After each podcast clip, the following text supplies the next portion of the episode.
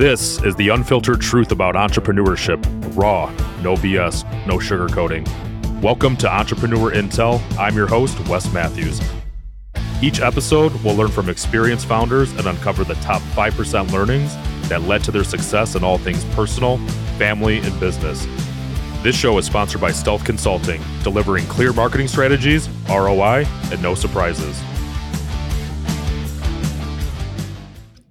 Today's guest, I am really excited today. This is a founder whose brain I'm super eager to pick, a talented entrepreneur who, oh. who has founded and grown multiple businesses. First one's YPO qualified. We got to talk about that. And uh, mm-hmm. that's over a 100 million in revenue in several EO qualified businesses, which are over a million in revenue. Uh, he's someone who helps business owners do more, TEDx speaker, host of the Profit Tool Belt podcast, and owner of the Profit Tool Belt Dominic Rubino. Welcome. Hey, Wes. How are you? I'm doing great. How are you? I'm good. I'm glad to be on your show. You were on mine and you tore it up there. You gave gave a great interview. I hope I can return the favor. Yeah, well, I appreciate it. I appreciate the time. Love your love your background. Um, but I got to start first with the question I ask everybody. Uh, mm-hmm. Here at Entrepreneur Intel, we're all about sharing knowledge that we picked up along the way. I just gave a nice meaty intro about you, so excited to yeah. dive in and tear that apart a little bit. But I'd love to hear how you started the journey, but what's the one thing that made you become an entrepreneur as opposed to like the traditional nine to five? Yeah, I, I probably like a lot of people, it wasn't one thing, it was a combination of things. But for me, it started yeah. way back in high school. And uh, the first thing I remember is we had to do this fundraiser for school. And I got given, everybody got given a bunch of boxes of all sorts of licorice. You know, those like multicolored, multi layered licorice things? Yeah. And the yeah, teacher's like, go sell these. We got to raise money for the school. So I'm like, okay. So I just went and knocked on doors and I sold everything. And I came back the next day and, or not the next day when we had to tell the teacher. And she's like, okay, who sold theirs? I'm like, I did. And everybody else was like, yeah, I didn't want to do it. Or one kid's mom ate all of his. um, but I didn't, I didn't know up until then. I like, I don't even care. I'll walk up to a door and knock on it and just start talking to people. So that's really, that was one of the places that it started for me. I realized, hey, I can I can go make things happen on my own. And I also at the same time got really frustrated by hearing people say, "Oh, nothing will work. I can't make this work for me." I'm like, I'm going to do it on my own. So I yeah. just always had that little switch in my head. So is sales your thing or operations or yeah, sales. all of it or sales? Yeah, sales, which is scary because when you go, you know, through high school and college saying I'm going to be in sales, other people sort of Yeah, everybody's like, "Yeah, great." No, everybody's like, "Oh, I want to be a pharmacist or an engineer or a yeah. nurse." What get are you doing job. being get a real job? Get yeah, get a real job. Yeah, yeah. So you push against that though. Like, did you go to school through that? So you went to school. you ready for a big? You ready? Don't yeah. sip your coffee. Okay, you drink your water. I'll okay. I'll wait till you swallow before I tell you. I did go to college. I'm a forensic anthropologist. What does that mean? Yeah, right. Nothing. Doesn't. So I, uh, you know, you follow, you, you go where the breadcrumbs take you, right? Yeah. So I started to get really good marks in archaeology. And so I kept taking archaeology courses, which is an arts degree. And then eventually, you know, by the time you get to fourth year, I'm a forensic anthropologist. So recently deceased human skeletal remains was my specialty. Wow. What led, what led you down that path? I just kept getting good marks. I really found it interesting. Um, I like archaeology because I love hunting and fishing. And so okay archaeology, obviously, in large part, is a study of ancient civilizations. You can go any direction you want, but um, I really enjoyed that, and then it just led off into you know other stuff. Yeah. So you go from forensic archaeology to a YPO qualifying business. Yeah. Which is unreal. So talk a little bit about that. So YPO is like so from an entrepreneurial perspective, YPO is right. kind of from my perspective, one of the larger, one of the largest organizations out there in terms of revenue for entrepreneurs. There's yeah, EO, doing, right? EO yeah. qualified to a million dollars, but YPO is huge, right? You mentioned yeah, like you got to be doing a hundred, hundred million dollars. What what type of business yeah. was that? It was a mail order pharmacy, mail order pharmacy, and so we sold medica. I'm in Canada. We sold mail order medications from Canada to the United States. And really, it came about because I had I had left the corporate world and went into selling used stuff on eBay crazy, like used calculators and LED games. I don't know if you're old enough, Wes, but do you remember like ColecoVision head to oh, head football? Oh yeah. oh yeah. The LED lights. Oh yeah. All that stuff. So they were a big collector item, but you'd buy them at a garage sale or flea market or something for a buck. but I could sell them for 40 bucks US.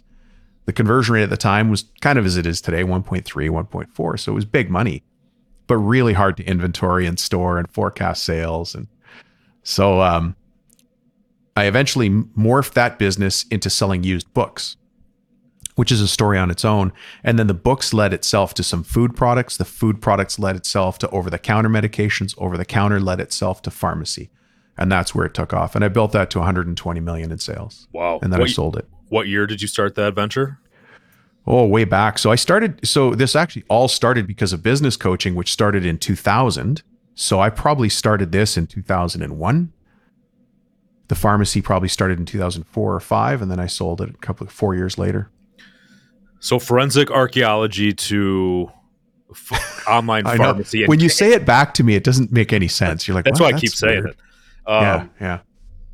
to pharmacy in yeah. canada right i'm not a pharmacist by the way i'm a businessman so you're a drug dealer in canada drug dealer yeah so you've got online sales of pharmaceutical drugs like what what led you down that path i mean did you have is it was it all kinds of drugs? It, you know, people just go to the pharmacy and you fulfill all that, but it's just no. Online? That's yeah. That's actually that's actually a, a, brilliant question because most people wouldn't ask that. So what led me to that, and, and what kind of specialty inside pharmaceuticals? So you know, the easy one is, uh, especially at the time, is everybody thought, oh, you sell Viagra. Now, Viagra was really problematic for us. So what I what I wanted to do was re- create a business that we would have recurring revenues. Uh, that was all. That's always been a driver for me is recurring revenues, and so we focused on maintenance medications. So, for instance, if you have high cholesterol, you got high cholesterol. If just say somebody's in menopause, they're in menopause. There are multiple products and services we can provide to somebody who's got a chronic ongoing condition. And the second thing we did is we viewed a prescription as a pre-purchase order. We knew that there were three refill, you know, one fill and two refills. So we automatically, as long as we took care of that customer, we'd get those refills as well. So, uh, what year did you sell that? You mentioned you sold that business. What year did you sell that business? Um, I almost have to go back and look on LinkedIn to see that. It was it was probably uh, I'm not kidding. You know, pro- probably somewhere around 2006 and seven. Okay, so you ran it for about seven years. No, I ran it for four years. Four years. Four years. So 2000. Let's say I started the, the pharmacy started sometime around 2000 2001. So 2005 or six. So math. And then, as you know, Wes, yeah. selling it and completing the documentation when you sell a company are two completely different things. Like yes. the day you walk out the door and the day the papers are signed are never the same day. So did you buy this existing business or did you grow this from zero in four years to 120 million? From Excel spreadsheet to 120 million in four years. Wow. That's yeah. incredible. Yeah. Could you do it again yeah. right now? Could I or would I? Could you? Like in the pharmacy world or is that no, I, I, no, I think that ship has sailed in that world. I mean, there's some opportunity still in optical. The problem is the supply because you're not really able to get that level of supply from the main pharmaceutical supply houses to be able to do that kind of volume. Now, we were in Canada and we were selling tons of volume, but we were buying it through pharmacies after the pharmacies had already bought it. We weren't direct buyers of it. Even though we were registered pharmacy, you have a quota for how much. In Canada, everything's on a quota. Okay. You can only have so much of something, right? you had no background, like no, you know, you, you went to school forensic anthropology. You just have an entrepreneurial brain. Yeah. And you're like, hey, I'm going into pharmacy. So did you have to Dude. hire doctors, physicians, pharmacists? Yeah, you have to. Yeah, in order to be, uh, in order to sell, in order to have a pharmacy, you have to have a pharmacist on the board. So we brought a pharmacist on the board, but the pharmacist on the board was just a pharmacist on the board. They really didn't have any operational knowledge. Now, the pharmacists thought they were a business person, but they were not a business person at all. The pharmaceutical oversight committee they were a special breed as well because they'd never seen an animal like us. Like we had a manuf- we had a facility think of a warehouse with a big u-shaped um, conveyor belt and pharmacists were taking the orders and filling the orders. Pharmacy assistants were helping them and it was just going from one side of the warehouse to the other. So when they walked in they'd never seen anything like that the minimum square footage for our pharmacy i think was 600 or 800 square feet had to have a raised dais and a sink and we didn't have any of those. We had a sink, but it was the bathroom. We didn't have a raised dais. They were freaking out. So I had to create my own form to walk them through and say this wow. is a legitimate pharmacy. So I'm no mathematician, but you're I'm not interviewing you on a beach right now, which means you have a sick disease which is called entrepreneur, like pure entrepreneurship, chronic disease. Yeah. So like you grew a company phenomenal within a very short time frame. I mean that is an incredible accomplishment. But now you're hosting, coaching, consulting. Talk a little bit about the transition from selling. I mean that from from zero to four years yeah. to then exit a company back in 2006 2007. Can you talk a little bit about like number one, why'd you sell it? Why didn't you go to a billion? Mm. Right. There's the question always people like, why didn't you just go 10x? You're wearing a 10x shirt. Why didn't you just go 10x from there? Yeah. Like what led you to actually put a for sale sign and, and do a deal? Some you got some really good questions here, Wes. So it was a family business. Oh, okay. Yeah. Uh, well, a whole bunch of people are nodding like you just did right there. So uh, my cousin and I started that business. He's still my cousin, but we're no longer business partners. probably the best for my life if we don't talk any more than that. Got it. I can tell you this though, money's a magnifier. If you're a dick with no money, you're a bigger dick without money or okay. with more money, right? So a dick is going to be a dick. You just when you suddenly have money, you think that you rule the world, and that's not necessarily the case. So do you think that the non the non entrepreneurial is more of a dick? I feel like entrepreneurs are pretty humble. They're pretty you know easygoing. If you to me, if you line up twenty in a room, for the most part, everybody's pretty humble, pretty you know, pretty approachable. Yeah, I mean, I think it varies. Like a lot of things, it varies. You know, I find that when you te- deal with people who are really high level martial arts, whatever their martial arts specialty is, they're very chill because they're just like, bring it. What can you do to me? Right. Very chill. Entrepreneurs are all over the map. Some are high strung, some are more chill, some are mellow, some smoke weed every night, and some don't. You know, it's all they're all over the map.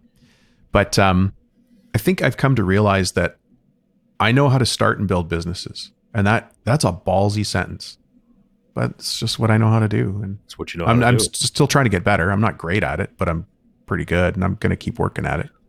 Yeah, four years to grow a company from Excel spreadsheet to 120 million over is pretty. I know, it's crazy. Pretty yeah. decent. Um, yeah.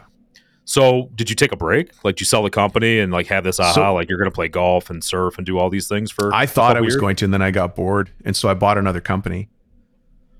How long after? Well, uh, it took a while because buying a business is hard. There's a lot of junk for sale. Yeah. And so I ended up buying a company kind of uh, through somebody I knew. I ended up becoming partners with them. I have to say though, back in 2000, what changed for me is I left corporate and I became, I actually bought a business coaching franchise. And so that's where I started to learn the systems for business reinvention. So there's lots of different kinds of business coaches out there. And by the way, when I started business coaching, the two words didn't go together. Like it'd be like looking at something on your desk and calling it an Apple wrench. It's like, what the yeah. heck is that? So business coach was not even a word when I started. But I did learn the systems for business reinvention. So my specialty is is uh, repairing the plane while it's flying. That's the kind of business coaching I do. And so I started I took that and I applied it to this business that went from Excel spreadsheet to 120 and all I did was the simple stuff. I'm very like one thing I'm good at is keeping it simple. I don't like complexity at all. What so, helped you with that? that? So company. I think yeah. So I think as an entrepreneur, like that that's a great point. Keep like keep it simple, go back to basics. What helped you get there, right? I mean, coming from your your college degree to like your entrepreneurial hat. Did you read a lot of books? Did you have any mentors? Yeah. Did you have any friends yeah. or entrepreneurs? Or what yeah. made you say like let's keep it simple, like don't overcomplicate things? Early on? I, first, I'm not a very complicated guy. I don't I don't like people that use big words. You know, I was in uh, when I was in corporate, which I call I was selling telecommunications. I was selling telecom for Sprint. And man, there's some big words and phrases in there. And I found that I did, did a much better job when I was selling telecom services if I just translated everything into normal person language. So we'd walk into a co-location facility, banks of servers and rows upon rows of servers and I'd be taking some CEO like yourself through there who needed that critical infrastructure. And we'd have the systems engineer next to me, and and he'd just be going nuts because I would say to this to the Wes Matthews, "You see those green lights? You see those red lights?" And you'd go, "Yeah." I go, "Well, our job is to keep the green lights green, and that little little red light just flashes as a test, but it never needs to go on. That's what we're really good at." And the SE next to me is losing his mind. He's like, "That's not the explanation." I'm like, "Shut up. That's what he needs to hear." And that's what we do. He doesn't care about all the other things. So, simplicity in sales to me just comes down to just get to the bare essence of something. Like, and that's hard. It takes discipline. I find it very hard to do, but I struggle to do it all the time. Yeah, it's interesting. I, I heard something yesterday. I think it was yesterday. Jeff Bezos talked about why he came up with Amazon. And what I caught was he's like, really, Amazon was kind of easy.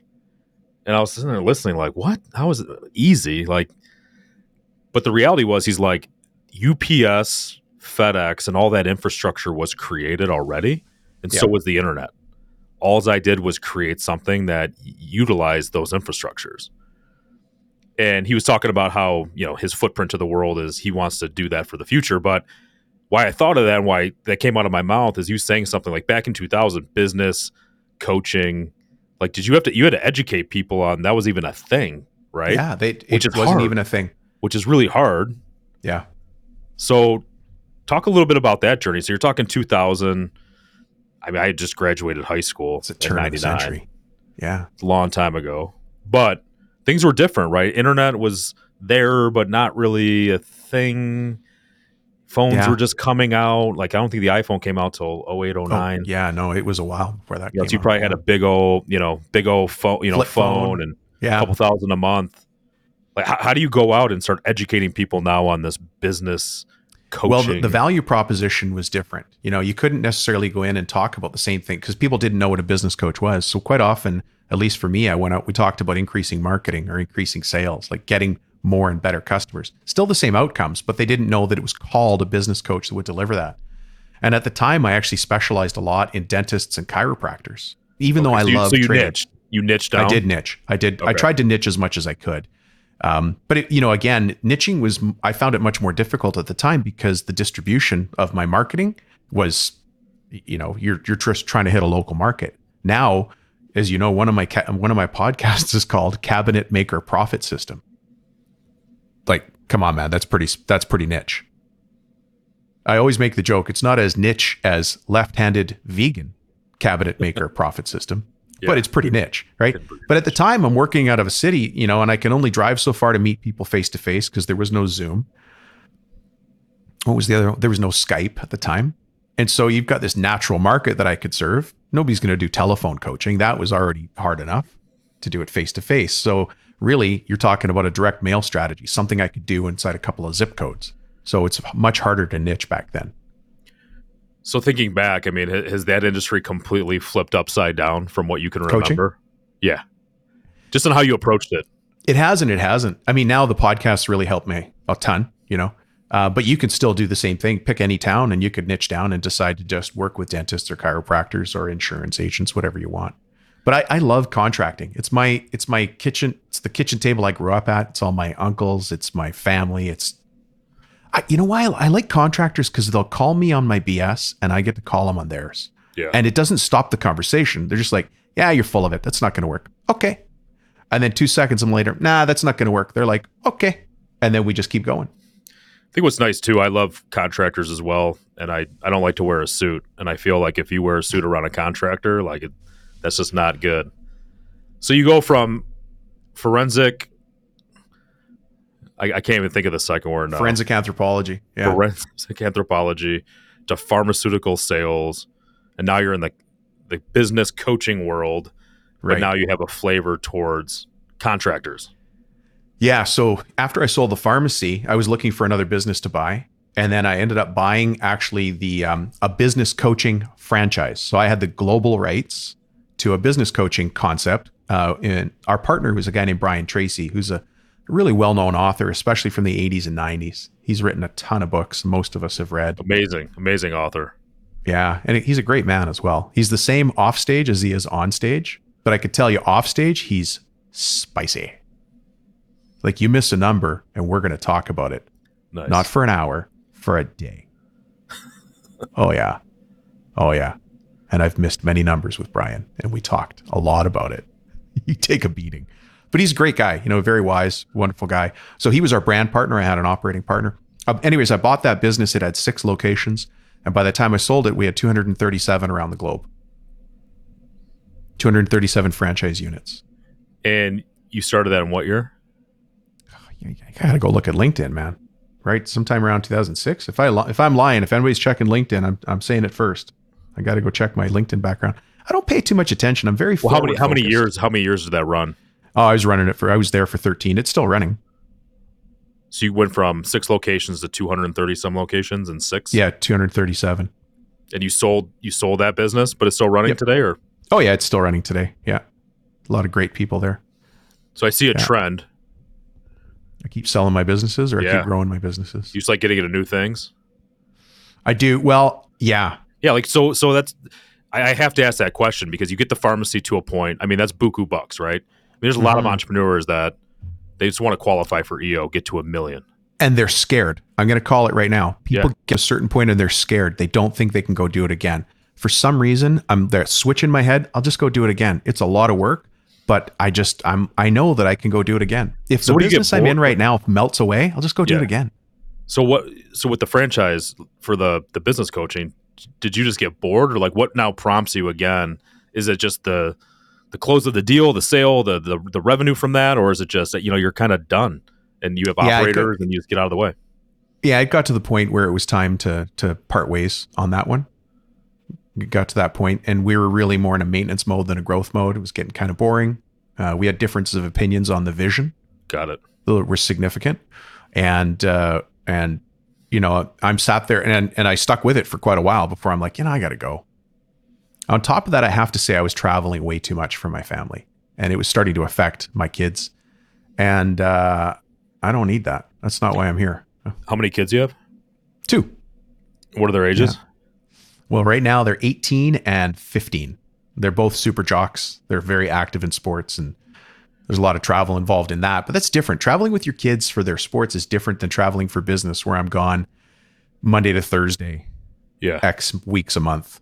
And while you're doing all this, they're they're really young, right? I mean, they're young. Yeah. I missed a whole bunch of events that most people really hold dear near and dear to their heart, like first steps, first swim lessons, first this, first that. Wasn't there. Getting home late for birthdays. I didn't Yeah. I never wanted to be that dad and I was that dad. And I just didn't like it anymore. So what's the reflection now, like being 18, 15? I'm fascinated. So if, to me, an entrepreneur, you know, personal, family, business, they're all tied together. People Yeah. that say, "Oh, how do you balance?" I'm like, they all bleed together to me. I have five kids, ranging from 15 to 15 to one. So it's a super important question to me because I think entrepreneurs they all have a different perspective. Or I have some entrepreneurial friends that just like grind away. Badge of honor. I worked 150 hours this week. I have some that are Yeah. like, I haven't gone to the office and shit. I forget where my office is. Yeah. Yeah. So to me, I always love that question, or like, how do you how do you balance that? And then there's always a good reflection point of because I always think you can either you can always do better or worse with anything. yeah. And when you in reflection, it's like, how do you, you know, I think it's the. I mean, I, I, I try to focus on the quality that w- that I have with the kids. So I'm um, with when I'm with my kids and my wife, I'm present. I'm not working. When I'm working, I'm working. you're working. I'm working. But when I'm not working, I'm not working. But when I'm working, I'm working. And everybody knows that. It's taken a while for us to get that solved.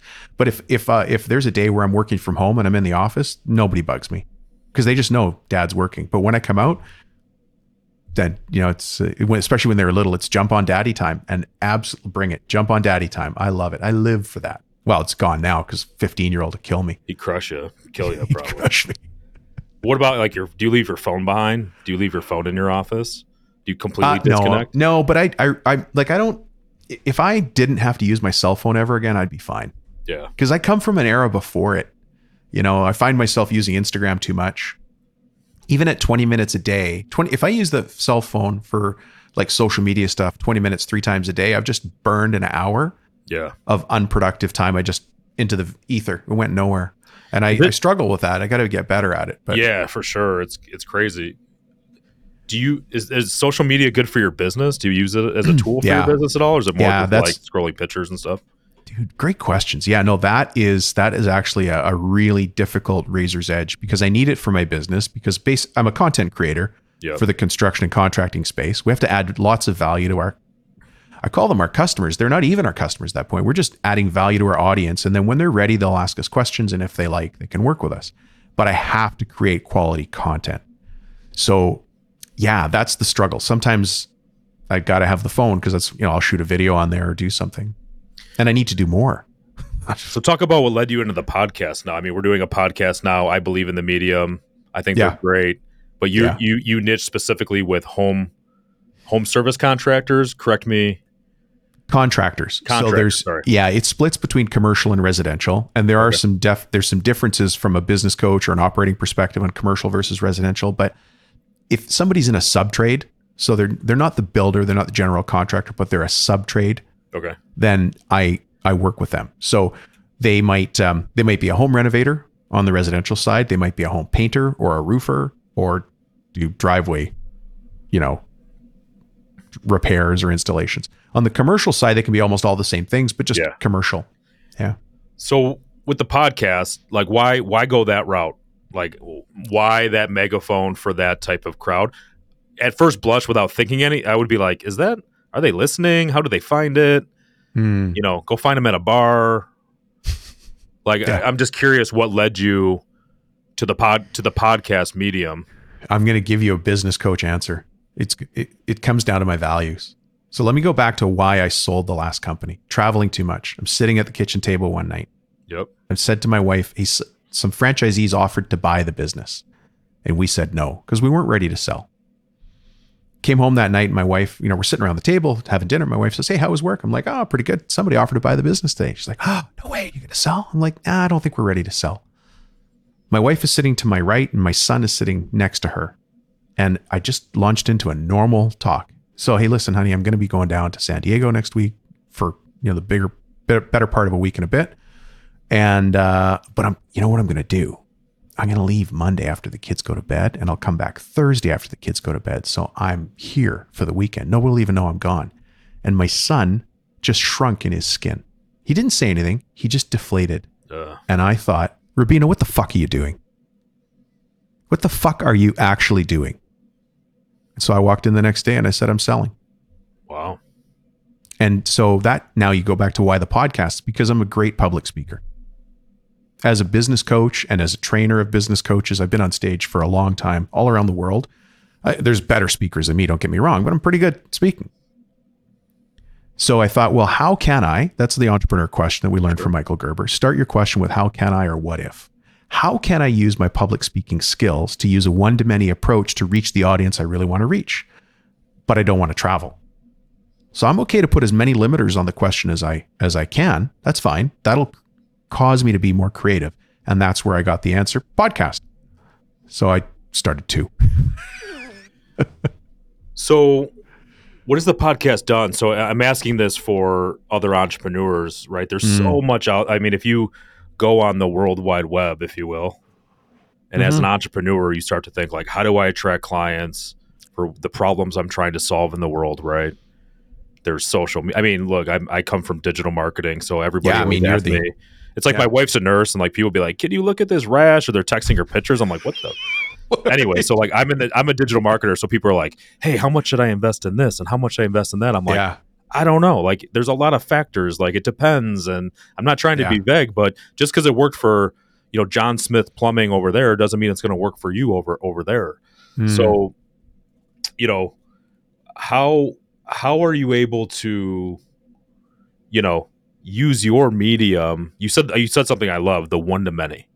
Yeah, I, I love that because I think there's the one to one, right? When you're talking to somebody, engaging and solving that one problem, but you're like, no, I'm the one to many. I'm using a stage. Yeah. How do you apply that to the home contractors? podcast. But I but I have to say, I'll go back to one of your questions, like how did I choose podcast versus Yeah. something else? Yeah. I don't matter, and you don't matter. The only people that matter in my business are my perfect customer and what matters to them. And so, you, Wes, you could have uh, an exact same podcast. No, sorry. You could approach exactly the same market as me in the office next to me and do only YouTube, and you would have a business just as big and growing as mine. And then you might be able to do the same thing on Twitter. I've got a really good friend that does a ton of his stuff on Twitter. And I'm like, how the hell do you do anything on Twitter? But he's on Twitter and he's got a great business. So all of these different channels, there's different consumers, there's different tradespeople who Yep. only follow Twitter or only follow YouTube. And I've got the guys that listen to podcasts. But that's a very that's a very narrow funnel mouth. And what are they learning? Are you, are you talking like business strategy? Are you talking mm. basic fundamentals, getting them Yeah. clients? Like, what's the? what's I brought a different voice to the contracting industry because I'm just about, you know, well, you and I are both EO members, Yep. right? So I had an EO qualifying business, but I never joined EO because I didn't like the the the chapter just wasn't for me. I like the scrappy entrepreneur startup. So I joined EO and I've been an EO member for years and years. But in EO, we talk about the business of business. And that's what I talk about on the show. It's the business of the contracting business. If you want to stop, if if you're happy being a contractor running a few crews, that's fine. But if you want to be a contract a business person who happens to be a contractor, I'm your show because it's about the business of the contracting business. Totally different thing. Do you feel most contractors sort of they go work for a company, they're really good at what they do, they get sick of their boss, and they're like, "F it, I'm gonna start my own company." Is that where a lot of the home contractors start, or do they start with the business in mind and kind of build that way? Yeah. There's there's one exception to that rule, which is the closet industry. A lot of business people get into the closet industry, whereas a lot of cabinet makers don't go into the, you know, cabinet makers are cabinet makers, but they don't go into closets. But otherwise, most of them are technicians. They came through the tools. They were a mason, they're an electrician, they're an HVAC guy, then they got a truck, then or a van. They got a couple vans. Now they run an HVAC company. Um, to a lesser extent, it's a family business, although that's starting to happen more, multi generational businesses. So people come at it from a number of different ways, but usually as a technician who realize, hey, I'm good on the tools, but this business part, I, I need, I need, I don't want to say help because they don't need help. They need guidance. They need somebody beside them going, no, no, watch out. That's going to be a bump. Let's go over here. They're strong people, very um, dr- internally driven. So the, the trade doesn't matter. People think, oh, it has to be one specific trade. No, I'm looking for people that are internally driven and just need to have that channeled and focused in one area. So you've got the podcast going with the home contractors. What what is the ultimate goal with that? Right, you have a lot of listeners, one to many. Yeah. and then what? What what happens? Uh, Let well, me people- rephrase that. Yeah. So are you? What's the business model? Yeah, individuals they get to a point where they're like, "Man, I really like what this guy's saying. I'm ready Yeah. to take that next step." Like, what's Yeah. that smoking gun on your podcast? Because that's your marketing. Yeah. that finally gets them over the line. Is it listening to you for so long and then they're like, "Man, this guy really knows." Yeah, they just get about." waterboarded and they're like, I better just Yeah. call this guy. Yeah. Yeah. yeah. Well, so the CTA or the you know the point of the podcast is to get clients. Yes. but the point of that is to help people. They really were just here to help people. So I'm growing my coaching practice. I've got um, my my team is growing. We've got coaches who help me deliver coaching. We use a, a system specifically for contractors on how to turn things around. But I have to say, it's in it falls in themes, right? Like there's time and time management. There's people. There's money, and then there's growth strategy and exit strategy. So those are basic themes, and inside of those fit sales and marketing. So contractors are tough. So are you ever hit with the objection like, what if this doesn't work? I'm going to pay Mm. you a bunch of money and Yeah. like what's your biggest objections you get from home contractors after you engage with them? I'm just curious. You know, the big, so some people will say, what if this doesn't work? But I think the bigger objection is, what if I can't make it work? And so it's an internal objection. Like, I've seen other people do it, but it's not me. Uh, You don't know my town. This part of Cincinnati is so small, it's not going to work. Or I'm in the deep south, or I'm in Canada, it doesn't work. You can't get it out of your head. It, it, you know, that's the the limiting belief that we have to overcome. This will work if you decide you want it to work. And, you know, obviously we've seen it work many times over. So you're a you're a crazy successful entrepreneur. Like what are some things you do? Again, I like to go back to personal family business. How do you take time for yourself? Like you have a family, you have two young kids, well, Yeah. oldish kids now. I yeah, guess, I know. They, like what how do you keep going how do you recharge your batteries you mentioned you're married yeah. Well, I mean, I love fishing and hunting. Love it. Uh, in the so I, I like I like to lead a life of discipline as much as I can. So in the morning, I, I get up, go to the gym. Uh, I, I go to a group class, like a CrossFit gym. okay And uh, although as I get older, I scale so much, I modify so much, man. It's, it's not funny, but I get a lot of energy there. I get energy from the chirping in the morning, and then the re- but the reason I go I go to six a.m. classes, and if they had a five a.m., I'd go to that. But the reason I do that is my family doesn't know I'm gone. got it right? Because I can't, if I go after work, I'm taking from family. It's the same reason I can't go to like massage therapist because I feel like I'm getting something recreational and taking from my It's just a weird thing. So I go before anybody knows I'm even out of the house. And then I try to be home right after work and then I'm daddy time. That's great. I, I love how you think because I think the same way. I mean, you could probably buy a couple massage parlors and just have them come to your house and yeah that means something different where i live by the way massage clinics you should probably yeah i'm not in that business anymore uh, what um you so i read something about tedx yeah how yeah. did you get on tedx i mean i think that's one of those entrepreneurial things right of like how do you yeah. get on tedx what did you talk about was yeah. it worth the time the value how do you feel about that yeah, geez, I don't know where to start. I'll tell you what, it was the hardest work for 15 minutes I've done in my life. I prepped for a year to do a 15 minute speech, and I would have been happier with three talking points and a five minute warning. But they wanted me, I had to be down to the work, to the breath. I had to be down to the breath, like just so focused. So I practiced for a year on that. But that was the transition between um, selling uh, and and and starting the other company, starting the the business. I needed to do something after I sold okay. the the the franchise, and so um, I thought, well, you know, this will consume some time. So I went and applied to to be a TED to do a TED talk. That, that's kind of it. I, I, skipped around, but I want to go back to your hunting and, and fishing. Is it what kind of fishing you do? Like, is it fly fishing, regular fishing? Well, yeah. I mean, I like to do fly fishing, but I suck at it. Although, you know what? I, I organize a buddy trip every year. And so there's four of us, and each year we choose a different place to go. Last year we were in Venice, Louisiana, but um, no, two years ago we were in Venice, Louisiana. But last year we went bone fishing in Molokai. That was awesome. That now, was you great. Go with, you go with other fellow EO people, or no? These are buddies. They're all they're all other presidents and CEOs, but they're all they're just buddies. Nice. So I like I like all kinds of fishing, to be honest, and I like I, I say I like all kinds of hunting, but I don't do enough um, upland game bird or duck hunting. I just don't have like I don't have a dog. So it, it's kind of limiting, but I do a lot of big game hunting, Western style, big game hunting. It's awesome. Sounds awesome. Um, yeah. So going forward, you have the podcast, and then is it a new style of coaching? Is it a continuation of the business coaching you were doing, or if a painter engages with mm. you, they listen to your podcast. Yeah. What happens? What happens from that point? You know, I, I so the coaching model that we use is obviously an evolution over time, right? So the I, I love using strategic planning systems. When I built the pharmacy, we used Verne Harnish's model, which is you know deeply embedded in EO, scaling mastering up. the Rockefeller habits. Yep. Yeah, now called scaling up. Yep. Um, so you've got that. That was the evolution. When I did it, it was called mastering the Rockefeller habits. Now, then he wrote scaling up. But by that point, I had also switched to starting to learn more about EOS or the traction system. And so I'm not a, a you know, I don't follow in lockstep with EOS model, but the EOS model is part of the base of one of, of the tools we use for the strategic planning. And then on top of that are a whole bunch of contractor tools for pricing, for um, uh, profit margins, for managing people. There's all other sorts of tools we add in there. And so it's a blend of coaching and a little bit of directed consulting, but mostly it's on the coaching side. Because sometimes you, I'm not going to tell a guy, hey, if you were to build the perfect form for profit for estimating profitably, how would you build that? Right. He's going to punch me in the face. What yeah. I'd rather do is say, here's a form. It's a it's a worksheet. Tell me what you'd fix, and a guy can work with that.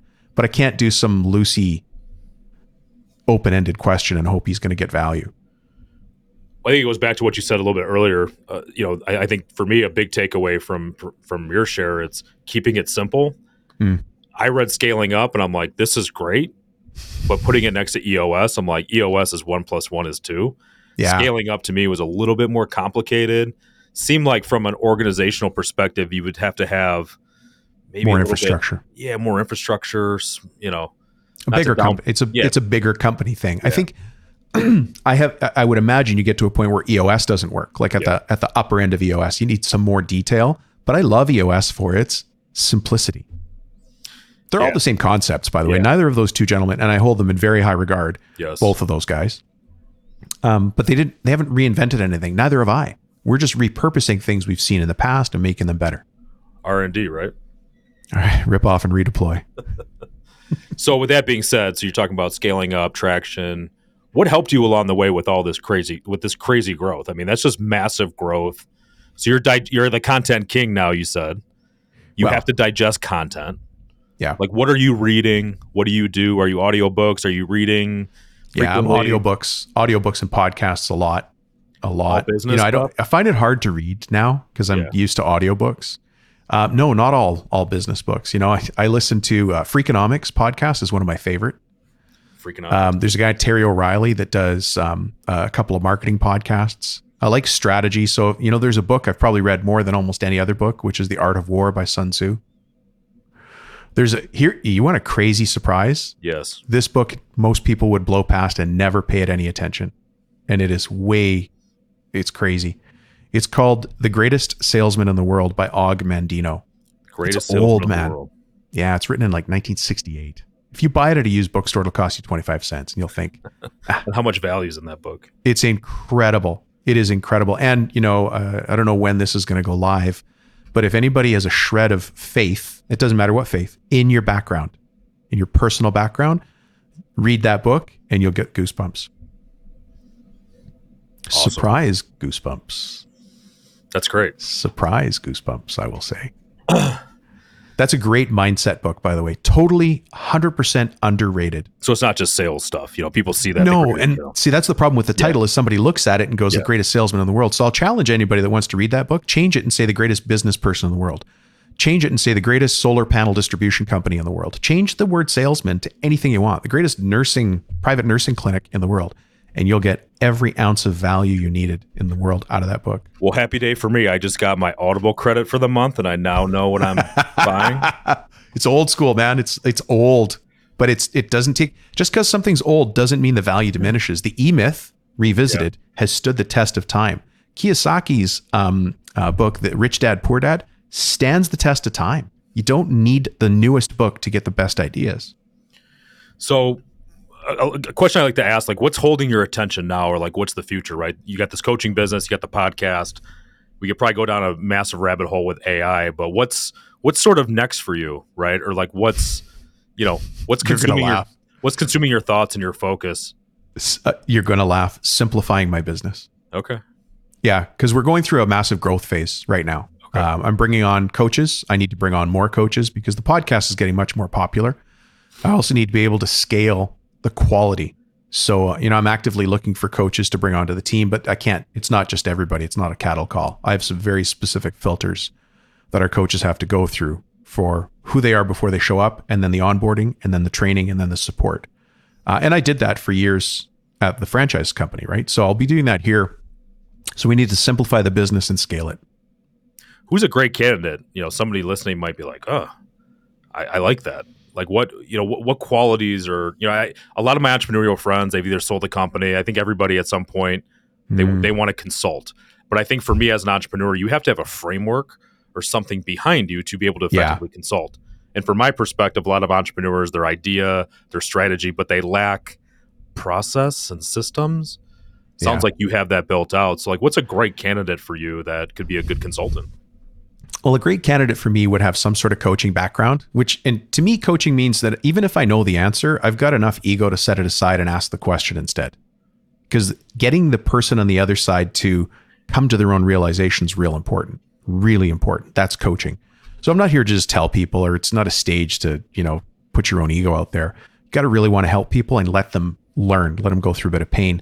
On top of that, I'd love to have anybody who's a contractor who sold their contracting business, mm. or if they did franchise support for a home support. services business. Yeah. There's like there's a ton of great people that come out of college pro painters or the O2E brands. Um and then yeah, and a, a coaching background. If they got a coaching background but aren't really nailing it with the marketing, then you know, you'd find a good place on my team because I'm going to hand you clients, but you you're going to have to prov- provide quality. Oh, that's great. I uh man, we've already been chatting now for 45 minutes. It seems like we've been talking for only a couple minutes, but Dominic, how, how can people contact you or if they're interested in the coaching or just want to connect with you? I mean, you're you're a wealth of knowledge. I think in my journey personally as an entrepreneur, I've been at it for a decade and a half and you know, guys like you don't pop up all the time, right? I mean, Mm. what you've been able to do is is a huge. I mean, as an entrepreneur, I'm it's it's really it, it's it's great to to know people like you. So if people have questions or comments or want to explore actually becoming a you know a coach, how, how, what's the easiest way for them to connect with you? Well, first, I mean, thank you, Wes. I appreciate the compliment. Yeah. I really do because I think I lose sight of. I, to me, it's just normal. That's just what we're going to do today, right? But it's I, I lose sight of that. Um, you know, I'm easy to find. If you if you can't find me, you ain't looking, is what I like to say. so find me on LinkedIn. You know, Dominic Rubino, spelled just like you think an Italian guy spells his name. Uh, I'm not the college wrestler kid. Definitely not that guy. but uh, I'm I'm the other Dominic Rubino. And then I've got the two podcasts, right? One's called Profit yeah. Tool Belt, and the other one is Cabinet Maker Profit System. Uh, I've got articles on Forbes magazine. Like you can find me in a couple of different places, but just LinkedIn's probably a good start. That's great. We'll add all that in the show notes. What's these? Is it like Apple Podcast or YouTube or what's? Yeah, any anywhere you get them, and anywhere. on YouTube. Yeah, I need to do a better job on YouTube. We've got uh, we've got some serious plans for 2024 on YouTube, but um, yeah, I mean you can find me on all those platforms. Well, Dominic, thank you so much for coming on. I learned a ton today. Yeah, about you and just your successful entrepreneurial journey. So thank you so much for sharing. Yeah, let me plug you too, because you were on my show. You were on the Profit Toolbelt podcast, and we talked about if there's a market shift with the economy, what do I need to do from a marketing perspective? So if anybody wants to listen to Wes instead of me, hey, you should hear him there. Not as cool, but you know, yeah, cooler. But hey, well, thank you. So if to the audience, if you learned something today, please tell somebody about this podcast. Again, thank you, Dominic. This has been another episode of Entrepreneur Intel. Thanks so much. This has been another episode of Entrepreneur Intel. Thank you for joining us. For show notes or other episodes, please visit us at entrepreneurintel.com. Until next time.